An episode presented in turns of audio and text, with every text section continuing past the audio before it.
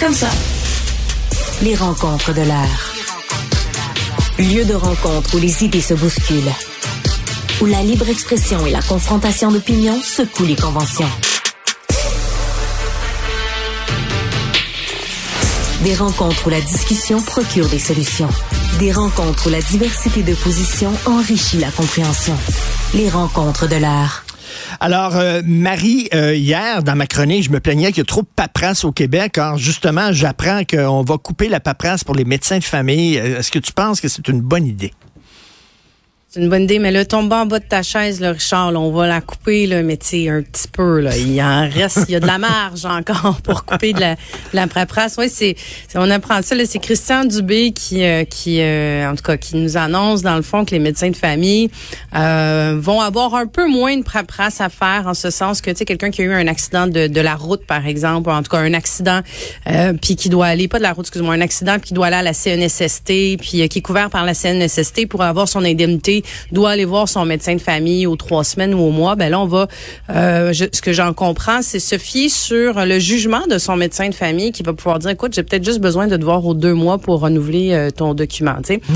Euh, c'est un, c'est un bon pas dans la, la c'est un pas dans la bonne direction. J'ai envie de te dire, enfin, mais qu'est-ce qu'on est là Ça fait juste, juste ça, là, cet élément-là, ça fait des années que les médecins de famille puis la FMOQ disent, la Fédération des médecins praticiens disent, on peut dessus se débarrasser la paperasse, c'est en moyenne, là, c'est une journée, en moyenne, là, une journée de temps qu'un médecin de famille consacre euh, à de la, juste la paperasse, jure en Mais ils n'ont pas, pas des assistants ou des assistantes pour ça, là, qui fait la, job de paperasse? Ben, un médecin de famille qui est dans un GMF, qui est dans une clinique, faut qu'il faut qu'il remplisse pour son patient, puis là, faut qu'il signe ses affaires.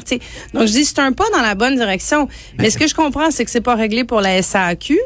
Euh, donc c'est un peu c'est un peu la même affaire là. Quelqu'un qui a un accident justement a, des, a plein de paperasse à, se faire. C'est pas réglé pour les gens qui ont des assurances, alors que ça ça a été réglé à Ottawa. Tu sais par exemple quelqu'un qui a une assurance, puis là les assurances font tout pour mettre un frein pour que tu ailles voir ton ostéopathe ou ton psychologue. Puis là ils disent ben pour pouvoir que je te le rembourse, faut que tu ailles voir un médecin de famille. Donc le médecin de famille dit ben ok, euh, tu, vas aller voir un ostéopathe, tu vas aller voir ton psychologue qui rembourse ben par ton assurance, je vais te faire un papier. Donc tu sais ça ben engorge encore mais, Jean-François, trop peu, trop tard? Euh, c'est jamais, c'est jamais trop tard. Euh, c'est jamais trop tard. Et chaque petit peu euh, compte. Mais écoute, tu sais qu'il y a des comités depuis. Moi, quand je suis arrivé au gouvernement, le, comité existait donc en 94. il existait depuis quand? Peut-être une dizaine d'années. Donc un comité permanent pour l'allègement réglementaire qui fait un rapport chaque année. Tu vas trouver ça sur Internet de quel est, qu'est-ce qu'ils ont réussi à faire comme allègement réglementaire. C'est que moi, j'étais donc au gouvernement, je suis très vieux, là, dans les années 94, 99. Ensuite, je suis revenu euh, en, en, 2012. Puis là, j'ai dit, bon, ça doit être bien allégé pendant tout ce temps-là. Mais non, ça n'avait pas été allégé. C'est ce que j'avais proposé euh, dans, dans, à la campagne de 2018, c'est ce que j'appelais la grande simplification. Puisque c'est pas possible qu'un comité le fasse d'en haut, on va le faire d'en bas. Et on va partir de l'expérience citoyen, puis on va, et l'expérience de l'entrepreneur. Puis là, on va suivre les processus, puis on va voir. Non, pas tout de suite, je, suis en onde, là. Bon. Alors, on va suivre le processus, puis on va dire à chaque étape pourquoi est-ce indispensable? Puis s'il n'y a pas de réponse à ça, on l'abolit. Mais hmm. aussi, le, principe qui existe ailleurs euh, dans, dans, dans les pays nordiques ou les pays baltes, c'est une fois que tu as donné ton information d'entreprise ou de citoyen à l'État une fois, c'est à l'État de la reproduire ailleurs. Oui. Tu n'as jamais, jamais le besoin de te donner une deuxième fois. Fait que ça, on attend encore. Ben, j'ai pas été élu, c'est pour ça que ça n'a pas marché. c'est ça. mais, mais Marie, c'est vrai que, tu sais, on pourrait tellement couper dans la paperasse et dans la bureaucratie, là. Ben, on pourrait couper encore allègrement, tu sais, parce que là, comme je dis, c'est un pas dans la bonne direction, mais tu j'échangeais, j'échange régulièrement avec des médecins de famille justement sur qu'est-ce qui peut être fait. Tu sais, je dis moi, je dis tout le temps là, oui, ok, on manque de médecins de famille, mais il y a de la marge, il y a de la marge, il y a de la marge là, pour qu'ils prennent en charge des gens.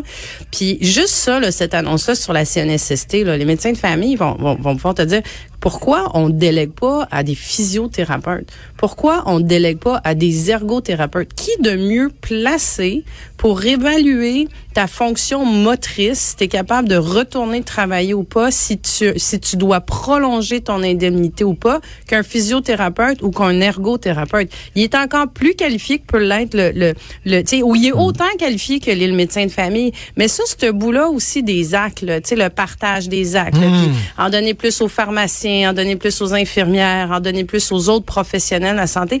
Ça fait aussi des années qu'on en discute, mais on le fait, mais tu sais, toujours au compte-goutte, au petit compte-goutte. Ben, exactement. Écoute, Jean-François, j'ai 63 ans. À mon âge, il faut se faire tester pour la prostate. Là, bon, là, mais là, il faut que je passe par mon médecin de famille.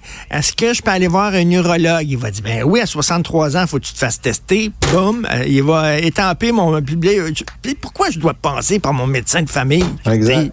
Exact. Ben, ça, écoute, il y a de la résistance aussi euh, du Collège des médecins, hein, puis des, syndicats de médecins. Alors, on a réussi euh, depuis 12 ans à peu près à, déléguer davantage aux infirmières spécialisées, déléguer davantage aux pharmaciens. Par exemple, ce que les pharmaciens ont eu là, au cours des trois dernières années, ça c'est quelque chose qu'on poussait pour ça il y a 15 ans.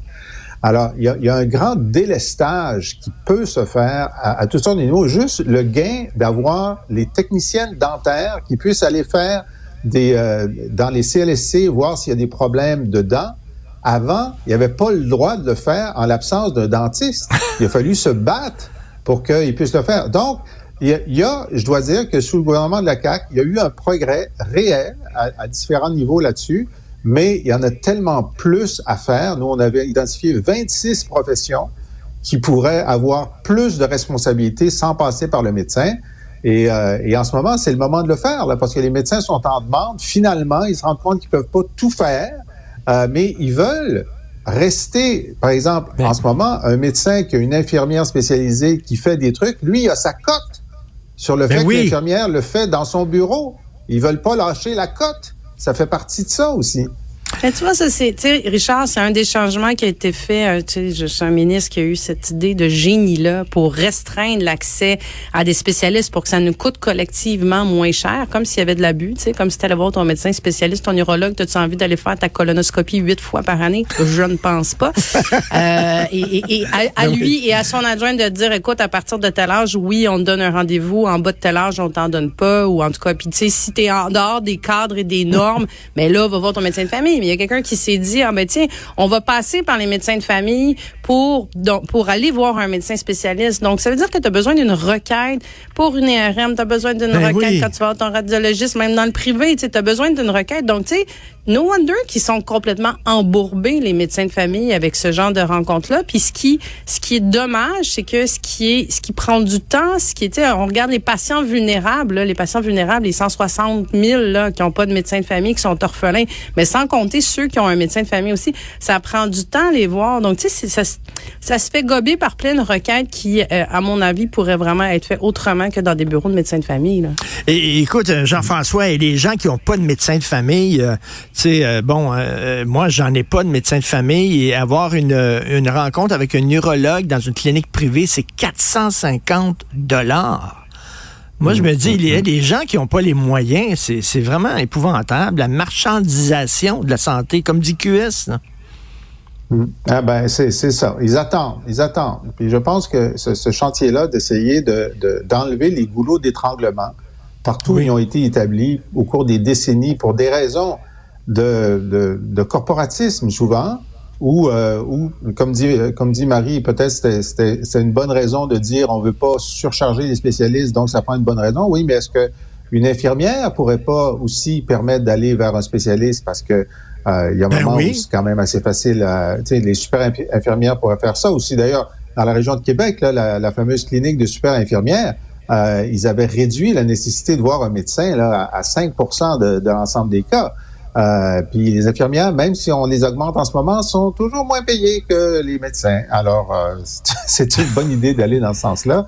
On n'est pas allé au bout de la totalité des options qui sont à notre disposition pour libérer du temps de médecin, puis pour euh, accélérer les processus. Et là, on parle de la paperasse pour la médecine, mais là, j'ai parlé aussi à des gens de PME, puis ils disent, les entrepreneurs aussi, on croule sous la paperasse et les formulaires, puis ils veulent aussi un break, eux autres aussi. Merci à vous deux, on se reparle demain. Bonne journée. À demain, Charles. À demain.